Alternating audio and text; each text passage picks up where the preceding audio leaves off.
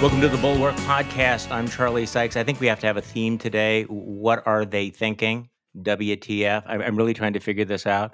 I really am trying to figure out what is Mitch McConnell thinking about bringing the nation to uh, the brink of a financial crisis. What are Democrats in the House thinking about doing? Saying that, uh, hey, I have a pony, but I'm going to kill the pony unless I also get a unicorn. Um, what is what is Donald Trump thinking? Although I think we we kind of of know that. And um, so, anyway, good morning, AB Stoddard, to help me out with all of this stuff because I figured you're way smarter than I am about these sorts of things. no, no, no. No, no. I'm as confused and bewildered and depressed as you and happy to be with you, Charlie. Confused, bewildered, and depressed. Boy, now there's a way of starting off the day. So, for everybody listening to the podcast, beginning their workout, that's going to be one of the themes. So, I'm not going to spend a lot of time on, on this theme of what are they thinking because I, I don't know that you've seen it and we have so many other things happening. It's not exactly a slow news day, but I guess this is why I'm asking what were they thinking in the New York Times newsroom given the everything's on fire, everything's burning, and they decide to devote a, a feature to what if we redesigned the American flag? What if we updated it? I, you, need to see these things, AB. I mean, you need to. I, I, I can't do justice to it on the podcast, but let me just the the short version of this is they are all uniformly ghastly. I mean, they are ugly, they are terrible, and unless they were thinking, "Hey, we need to come up with a way to give Fox News hosts more material," I just don't know what they're doing. I mean, I don't know how Fox News is not going wall to wall with saying, "See, these people, they hate America, they hate the American flag. Look at what they are proposing." I mean, and it's so wonderful. It, it, kind of it should be paired with uh, Terry McAuliffe in the debate last night, saying parents should just butt out of what's being taught in schools. Um, this is what's known as an unforced error. A big day today. Yeah, th- this would this this would be the the unforced error. So let's start with let's start with uh, the, the the big hearing yesterday, the the general's hearing um, which which I thought was actually kind of interesting. I mean, yes, there was the usual, you know, performative jerkitude from from certain folks, but um, we did get some. I thought some good answers. I I thought it was was refreshing that that uh, General Mark Milley admitted that this was a strategic failure. I mean, to hear the general say, "Yeah, it was it was a failure after 20 years of happy talk and, and misleading uh, and, and, and misleading information." What what was your take from the hearing? Well, it, I felt the same way that I was glad that they were frank about in their assessment uh, of it. Uh, it is hard to say it was an operational success and a strategic failure mistake or whatever that dance was, but all in all, to see them um, be willing to say that they made a different recommendation to the president than the one that he um, pursued, I, I I was just relieved about that because I think that we want to know that they're you know willing to in this administration tell the truth um, no matter where it, it leads. Um, I thought that Milley was obviously he was sort of you know the big attraction of the hearing because of the revelations in in Robert uh, yeah. Costa and Bob Woodward's book, and he was well prepared for that. Um, there was obviously much more he could have said if he was not in in the role that he's in. I mean, you could tell um, what he might have said to Tom Cotton in private. Also, you know, a, a, a, a service member uh, at one I'm point. I'm going to get to Tom Cotton, um, but but I thought that um, I thought that it was it was Afghanistan is painful, and there's no way to um, to, to spin it in black or white. And so yeah. the, I think it's better that we continue to uh, to concede to the gray. Um, both Biden and Trump have sold the American public on the withdrawal policy, and so we're really going to have a better sense, yeah. I think, months from now, uh, what everyone thinks uh, about about Afghanistan. Uh, sadly, I'm with the crowd that believes it will become, you know, a terrorist haven, and and we'll have regrets in a year and a half. But that's um, not what this is all about. Well, it was not a good day either for for Joe Biden or for for Donald Trump. I mean, Donald Trump's got uh, the the history, including the fact that he was the one who surrendered to the Taliban um, a year ago, and you had the generals talk about that Doha agreement being incredibly demoralizing, and then of course the generals seemed to flatly contradict uh, Biden, saying that nobody had recommended leaving troops there. But I have to tell you, I, I this this did kick in my my deep cynicism. Um, you know, I, I, do struggle against cynicism. You may have noticed this. Um, but I'm, I'm watching all of this, you know, the the fury and the performance of the Republican senators and some of the defensiveness of the Demo- at least some of the Democrats. And I was, it, it's hard not to imagine how their their you know posturing would have been completely inverted and reversed if Trump rather than Biden had presided over the fiasco. I mean, you know, the, the, same set of facts. You know that Tom Cotton would have been out there defending what what was done, and they would have been beating their breasts. And so, and, you know, and this is this is part of the you know pick pick which side you're on, and you can reverse them. But I will say, I will say this though, and I want to play for you a soundbite because I think this was this was the one that I found the most riveting. I, I, I think that you could even consider these hearings to be kind of a masterclass in civilian military relations. Yes. Um, you know, who's in charge? And, uh, you know, Tom Cotton was in full performative mode. And I think he thought he had this big gotcha question for General Milley. Um, when, and again, Cotton had, you know, had previously served in the U.S. Army. And he, he demands to know why General Milley had not resigned after his recommendations were rejected. It was very clear Milley and the other generals had said that they had recommended keeping troops in Afghanistan and that the president had made his own decision, which was his right. And Cotton, you know, demands Watt to know why he, you know, did not uh, quit on on the spot. Let, let's play the soundbite because this ought to be this ought to be played in the War College um, on a loop in the future. Let's play it. General Milley, I can only conclude that your advice about staying in Afghanistan was rejected. I'm shocked to learn that your advice wasn't sought until August 25th on staying past the August 31 deadline. I, I understand that you're the principal military advisor, that you advise, you don't decide, the president decides. But if all this is true, General Milley, why haven't you resigned? Senator, as a senior military officer, here it comes. Um, resigning is a really serious thing, and it's a political act if I'm resigning in protest. My job is to provide advice. My statutory responsibility is to provide legal advice or best military advice to the president, and that's my legal requirement. That's what the law is. Um, the president doesn't have to agree with that advice. He doesn't have to make those decisions uh, just because we're generals. And it would be an incredible act of political defiance for a commissioned officer to just resign because my advice is not taken. This country doesn't want generals figuring out what orders we are going to no, accept and do or not. That's not our job. Mm-hmm. The principle of civilian control of the military is absolute, it's critical to this republic. In addition to that, just from a personal standpoint, you know, my, my dad didn't get a choice to resign at Iwo Jima. Mm. And those kids there at Abbey Gate, they don't get a choice to resign. And I'm not going to turn my back on them. Uh, I, am not going to resign. They can't resign, so I'm not going to resign. There's no way. Uh, if the orders are illegal, we're in a different place. But if the orders are legal from civilian authority, I intend to carry them out. So is Tom Cotton still stuffed in the locker? I mean, that was, he just schooled him on that, didn't he? It, it, it, was amazing because obviously what he said at the end about his father was so deeply compelling and and and you know the men and women serving now um really really compelling uh but but also on substance, he's just right. He's correct, and he corrected uh, Cotton. And um, what's interesting is is thinking back to to Mattis, Charlie, because yeah.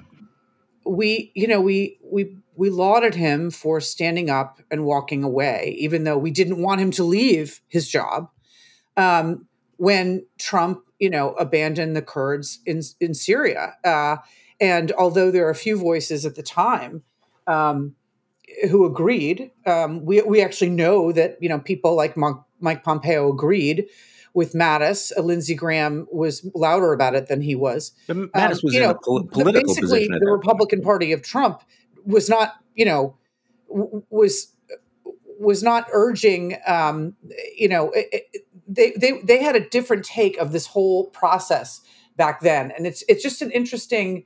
Um, they were mad. They they didn't want the embarrassment of Mattis resigning. So it, it's just been a it's been a really interesting um, uh, trip down the rabbit hole. Looking back, um, listening to them describe just how much uh, Pompeo and Trump's deal just disemboweled. You know this government that we spent years and American blood and treasure um, building up. Uh, it's it's it's a tragedy on so many levels, but um, I was really glad to see not only uh, that Milley stood up for those principles of the way the system works, um, uh, but really, you know, talked about his dad and put Cotton right back on his kindergarten chair. Well, and, and these are all things that Tom Cotton certainly sh- should should have known. Okay, so speaking of, you you mentioned uh, Mattis and and a, a, number of others, and this this this may seem like a, a slight digression, but and I, w- I was thinking about the Stephanie Grisham book uh, that came out where she has all of these revelations. Well,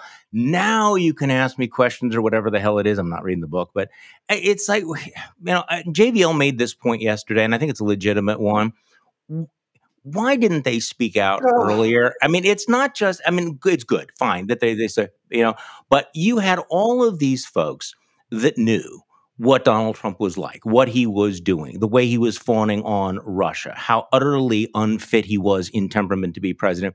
But we didn't hear from Mike Pompeo. We didn't hear from Mattis. We didn't hear from General McMaster. We didn't hear from John Kelly.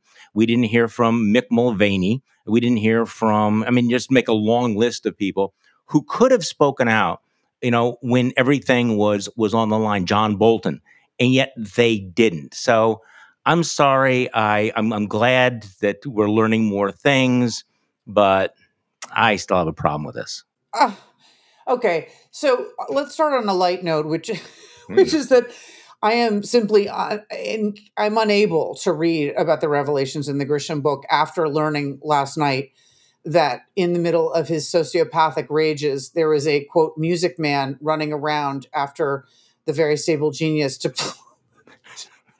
to play him the theme song from Cats to soothe Memories. him. I cannot unknow this. I cannot unhear it. I cannot unsee it.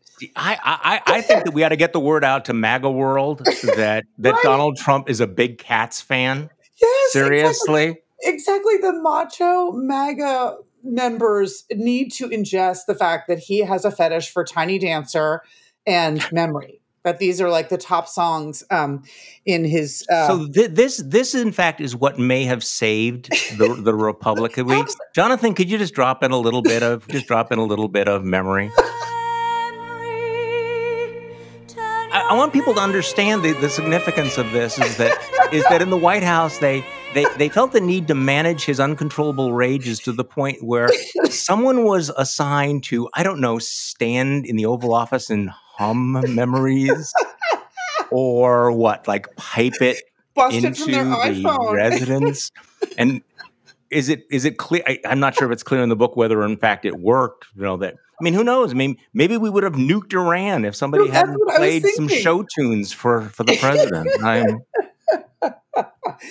yeah, that's that's exactly what I was thinking. Was that it, it, wasn't just that he saved the Republic, Music Man, but maybe the entire globe. Um, we don't know uh, I'm, how I'm, how I'm far. Grateful. It, I'm, grateful for that. How far it got. Um, but yeah, I so I wanted to chuckle about that, but I I'm with JVL and you know Bill has touched on this before before the election and and after. I mean Chris Christie is trying to write a book and run for president and tell the party to oh, leave behind, you're, you're, you know, their Trump fetish.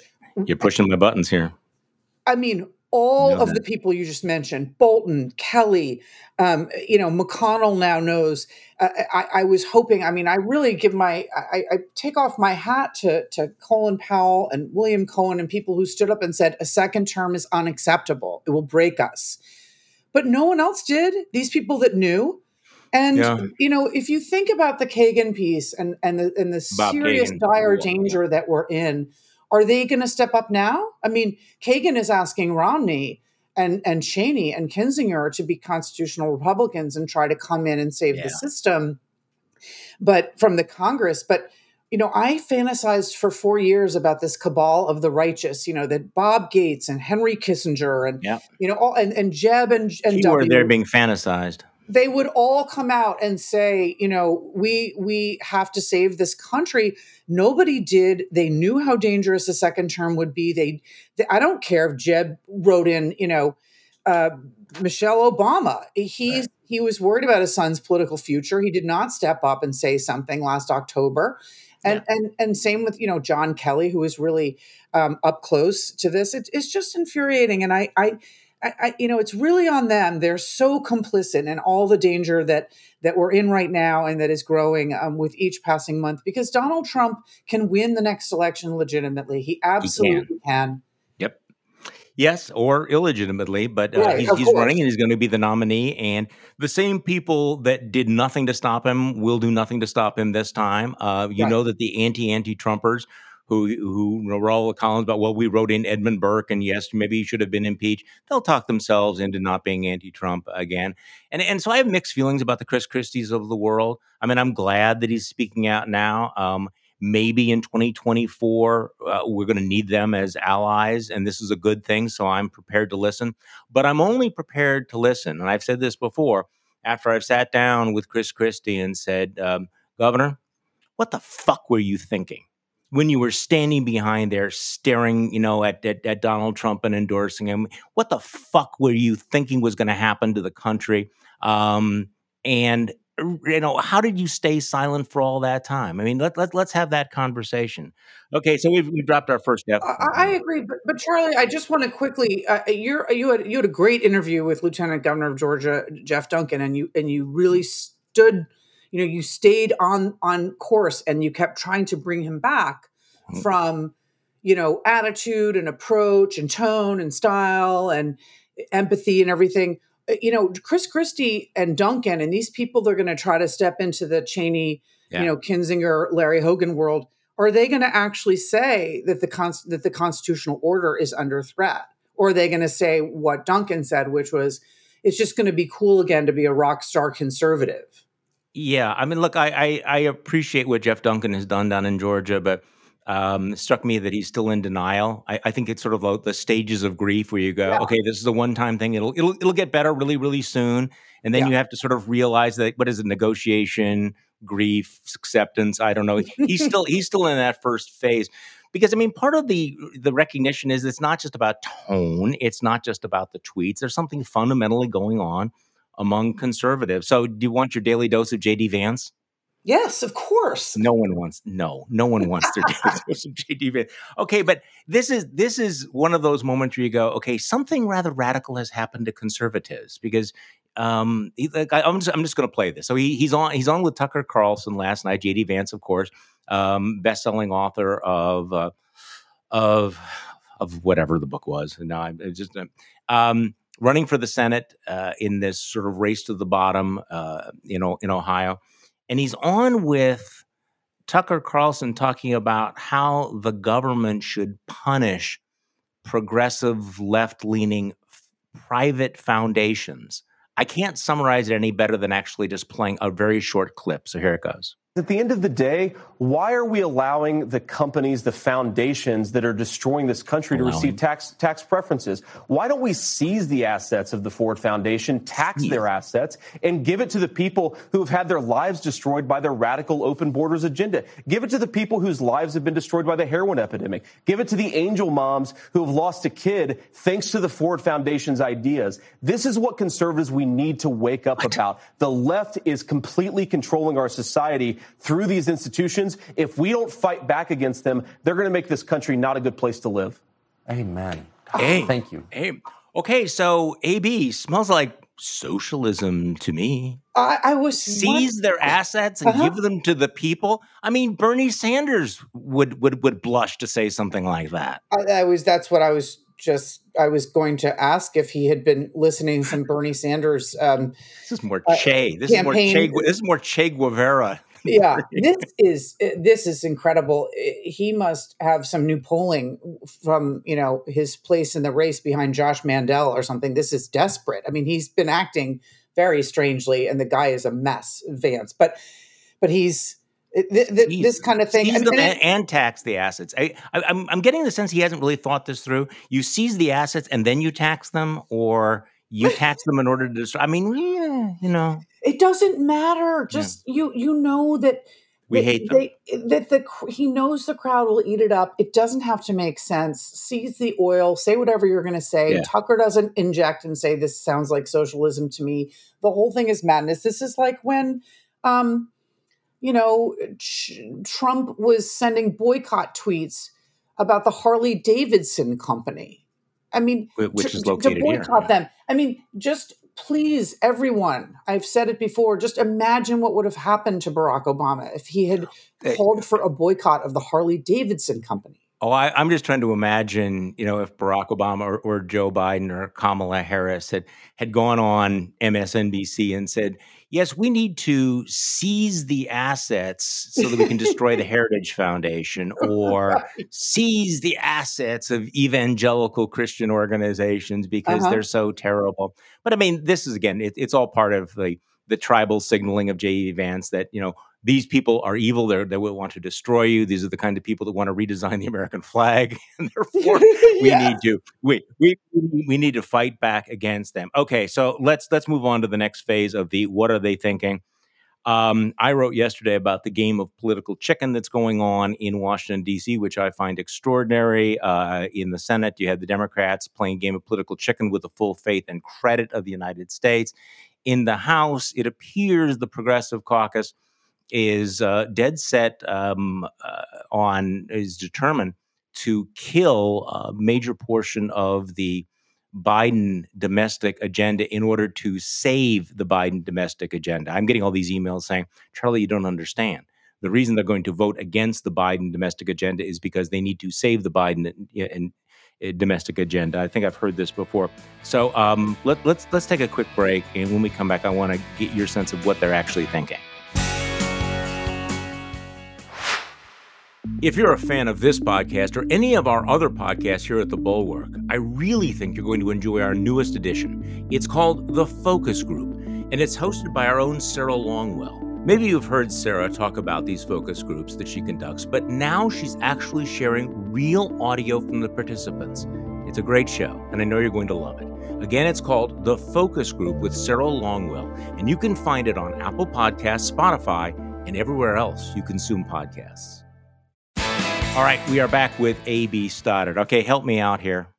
Got to help me out here. So, Charlie, I don't know how you tank yeah. the Biden agenda to save the Biden agenda. With all respect I to I don't your email readers, yeah. but I I think that um, as far as the game of chicken, it's on the def- on debt ceiling and default. Yeah. It's very clear that the Democrats, the Mitch McConnell knows the Democrats are the chickens and will swerve at the last minute because they are in charge of the government and they're not right. going to but take us how? to default. I, see, this is this is what I'm trying to figure out. Say, okay, so you, you figure that Mitch McConnell is kind of a nihilist about this. He he knows you have to raise the debt limit. He says, "I'm just not going to help you."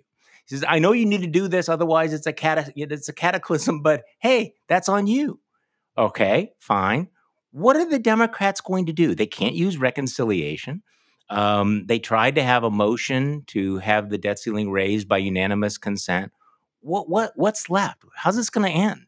I, well, I, I mean, I, am not the one who can say how it's going to end. Nancy Pelosi knows how, how it's going to end, but but you know, no, the no, idea, in the Senate, but, in, the, well, in the Senate on the know, debt ceiling. I, mean, I don't know why Schumer said it, it, that it's a non-starter to put on reconciliation. That's yeah. that's the path that they have, and I I imagine he'll have to eat his words. Uh, they're not going to to take us to default. They're not going to breach the debt ceiling and the debt limit and so they're going to take care of that. It's the mess of the two packages that they have to deal with, okay. um, and the rest is this. This debt stuff is a performance, right? They want to keep bringing things up for a vote so that they hope there are headlines about how Republicans are trying to drive us to default, and that's performative. And they hope that that is breaking through with the public, and I believe it is not at all. It's not. Um, it is not. See, I think Mitch, if, McConnell, Mitch McConnell thinks that if you create enough chaos that that will hurt the the Democrats and, and Joe Biden. So chaos really is the Republicans' friend, and and if this means tanking the stock market or roiling the, the the bond market, hey, fine. Then you can say, look, everything's turning to shit. The border's turning to shit. Afghanistan's turning to shit. Your 401k is turning to shit. You know, and then of course we have you know the the orange guy emerging saying, "Miss me yet."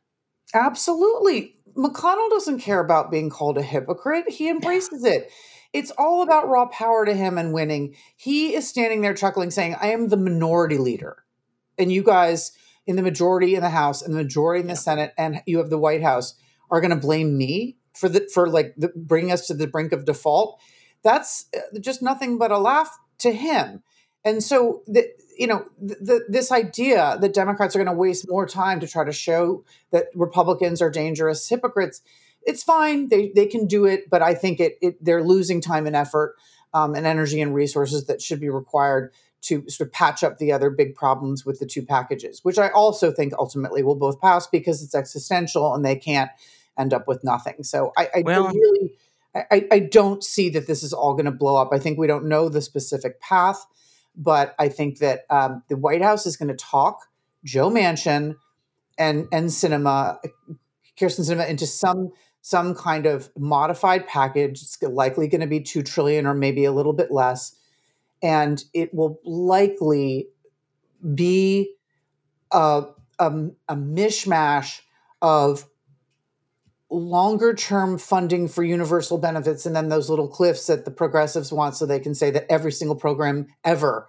um, with you know all the rainbow and unicorn programs are all being funded and it's going to be super right. even though they'll only be sh- funded for a short term. That that's i think where where the compromise is going to come. I don't know that we won't blow blow past the thursday deadline for the infrastructure vote.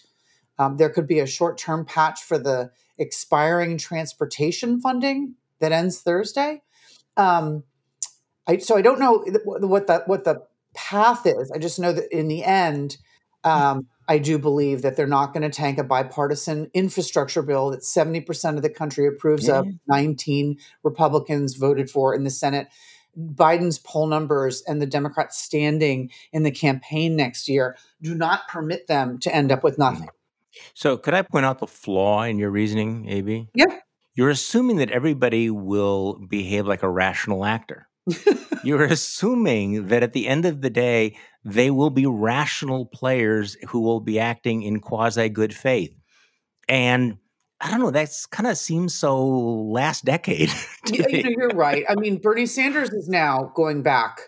He's played an adult in the room for months now, and he's now throwing his popsicle sticks across the room and telling. He tweeted out, I, I, strongly urge my House colleagues to vote against the bipartisan infrastructure bill yep. until Congress passes a strong reconciliation bill. In other words, I strongly urge my House colleagues to vote against the bill that I voted for. So yes. we're in a strange, strange world here. But remember, he's in a, I think it's Monday nights, he's in a weekly leadership meeting with Manchin with Schumer. They, there's a lot of performance going on. Remember, they let Bernie go on his taxpayer funded trips around red states trying to sell this. You know, he's been like a serious, you know, leader in this effort, budget committee chairman and everything. But but in the end, he always knew where this was going to go. So they're letting him do a lot of show, but he knows the math. They all know the math. I mean, you don't get past the math in the Senate and Joe Manchin. So do you, you know, really, it's the, just a choice. Do you want to end up with nothing, or do you just want to end up passing something that you can right. try to pretend is great, and then and then it, you know, in closed doors, you can hate each other. Yeah, I mean, I, I, I that would be the reasonable, logical outcome from all of this, but you know, this is, and the reason why I keep referring to this is the game of chicken. I mean, in the game of chicken, everybody assumes that in the end somebody's going to swerve. But the problem is there's always that possibility that nobody swerves and yeah. everybody dies in this fiery crash and we live you know in with months of punditry about a failed presidency. I mean that that's that's the problem of of that particular this particular strategy. Um and and and, and i also just noticed that the you know the, the sort of the egging on of people you know stand firm stand firm by voting against your own bill I'm just trying to think of an analogy when this happened before. I mean, it, nothing's actually completely new, right? But can you remember when a major political part, a, a, faction of a major political party, threatened to vote against their own agenda? I mean, things no, they'd already no. voted for. You know, we're we're going to kill we're going to kill the pony if we don't get the unicorn thing? A, bird in hand that is ready think. for a signing ceremony that is popular with 70% of the American people that allows Democrats to say they worked with Republicans. Is Joe Biden being aggressive enough in pushing this? I, I mean, well, the there, there, was, there, was, the problem there was a, is there's a, a bunch of complaints yeah. from the Democrats in Congress that he yeah. has not been involved enough and yeah. he has to step up his engagement. And there's a lot of complaining about that. So I guess not. I guess it's been you know upper level staff. Um, Well, it, it, it, it, occurred to me that you know back in the heady days before you know a lot of things turned, there were comparisons of uh, of Joe Biden to to FDR and LBJ that he wanted to be a transformational president. Well, here's the thing about FDR and LBJ: they wouldn't put up with this kind of shit, would they? I mean, LBJ would not be sitting back saying, "Tell me your feelings." Now that's that's unfair. I I apologize. I don't I don't know what's going on, but the reports you're getting out of the White House don't suggest that he's knocking heads together. Exactly, and um, you just have to listen to the comments from Senator Manchin every time he leaves. He says, "We just talked about." You know, our general positions in the direction of the country. he always says something sort of uh, just sort of insultingly, you know, bland um, to, to to make it sound like the meeting didn't really even happen. You know, it's it's so bizarre and it's so intentional. I, I, um, yeah. But I but I, I I do think that the other problem is that that that Joe Biden doesn't have the margins that presidents who were able to transform well, exactly. did and that's that's where that's where you know the rub is is that you you can't have a new deal 2.0 with these margins that should that should have been somewhat more evident earlier in the year okay here's, here's something i wanted to, to, to ask you about though I'm noticing a lot of uh, Twitter hate for for for uh, Kyrsten Sinema and of course for Joe Manchin, but actually kind of pretty much more for Kyrsten Sinema right now because she's considered to be the holdout. But is, is this somewhat misleading? Because are they kind of taking some bullets for other moderates in the Senate and in the House in particular who have been keeping their heads down? I mean, it's not totally clear to me that uh, the Nancy Pelosi has the votes of House moderates, the people who are the most vulnerable in the midterms, that that she has them in the pocket for a three and a half trillion dollar reconciliation bill. Oh yeah. So um, on the Senate side, uh, um, I am told that there are probably half a dozen senators who are as worried and are glad that they have the cover of uh, Sinema and Manchin.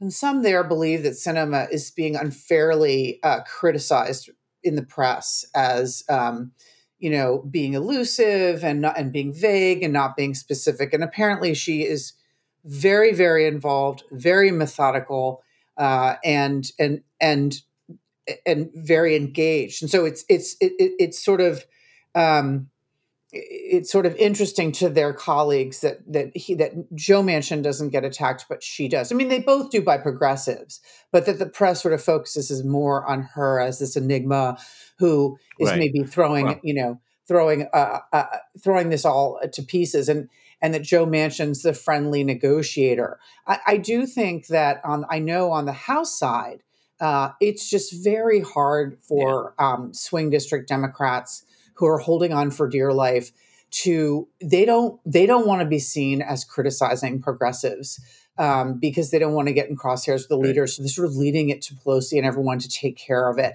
hoping that they'll be defended and protected um, and supported financially uh, because theirs obviously are the districts that matter.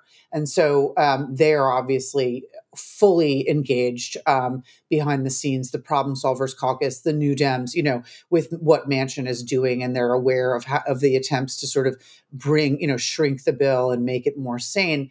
Um, but but I, I I like I said, what's interesting is about how specifically vague Manchin is being, right. and it does it, it does feed the narrative that he and Sinema won't be specific, that they are holding the social welfare program hostage and won't be specific about it until unless they get passage of the transportation bill, yeah. uh, the physical infrastructure bill. I, mean, I, don't know if that's entirely true, but that is, you know, well, that's the progressive and, complaint. Yeah, and, and of course, then the progressives say, well, the the moment, and I think Bernie Sanders actually said that this morning, that the moment we pass the bipartisan bill, we lose all of our leverage, mm-hmm. um, and and frankly, they don't trust um, Manchin, Sinema, Pelosi, others to give them what they want unless they do it. So they're going they, they will they will in fact hold it hostage. I guess here's my question though, because I, I, I know that there's a lot of pressure uh, on the, the, the Senate Democrats to end the filibuster, which they probably ought to have carve outs.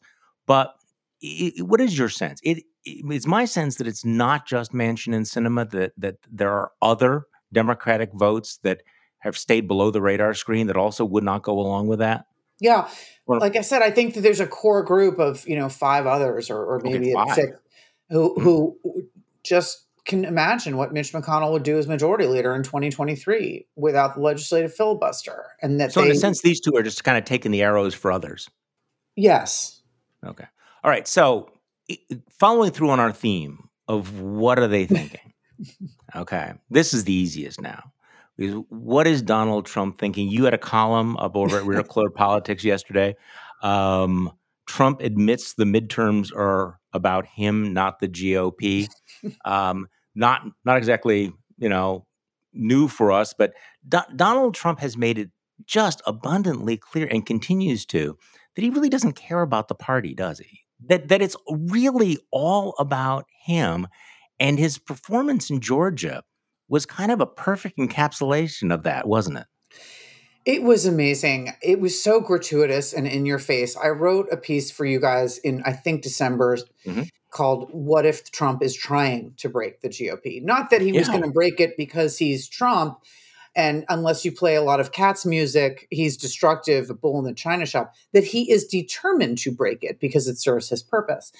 And and in, in on Saturday night in Perry, Georgia, he he just reveled in flirting with you know the idea that Stacey Abrams would be uh, a better choice in the end than Brian Kemp. Very subtle, knowing right, knowing that um, she's prepping a run for governor, and he has not found the challenger of his of his dreams to take on Brian Kemp because Doug Collins uh, the former congressman won't do it, and on and on. Herschel Walker is going to run for Senate. But, um, you know, as I point out in the piece, Georgia Republican officials were so furious that all they did was text the AJC's top political reporter with their laments, which were on background, and no one has said a thing. And Trump knows this he can go on the John Frederick show. He can go wherever he wants and say, you know, these Republicans who voted against me on impeachment in the House, yeah. you know, I'm going to come and get them.